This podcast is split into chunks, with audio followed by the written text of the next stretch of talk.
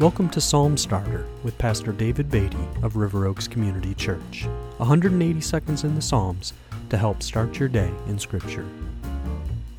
Today we come to Psalm 142. The heading of Psalm 142 reads, A Maskil of David when he was in the cave, a prayer. A maskil was probably a musical or liturgical term, and the setting for the psalm is likely that described in 1 Samuel chapter 22 when David, fleeing from King Saul, hid in the cave of Adullam. I'll read Psalm 142. With my voice I cry out to the Lord. With my voice I plead for mercy to the Lord.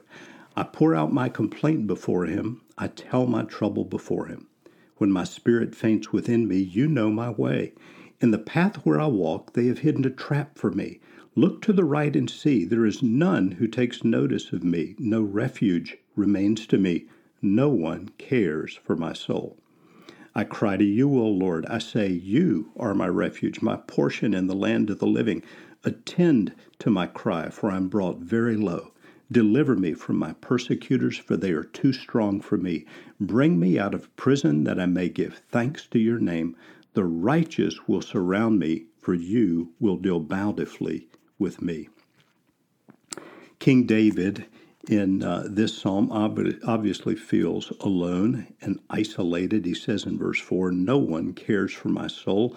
And he pours out his complaint, his lament before the Lord. But he notes in the psalm in verse 3 that the Lord knows his way.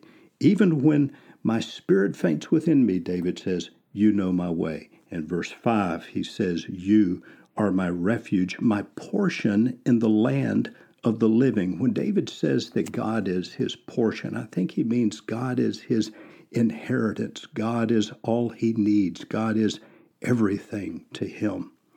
And then in verse uh, 7, David ends the psalm with a note of confidence when he writes, The righteous will surround me, for you will deal bountifully with me.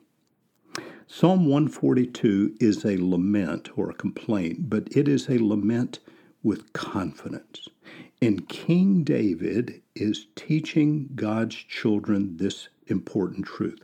In the worst of times, God knows your way. When you feel alone, God is your refuge.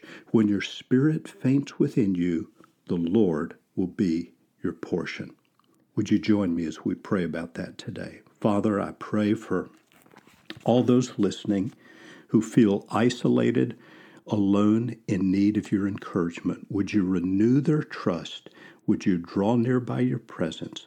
Would you help them to find you as a faithful refuge? In Jesus' name, amen.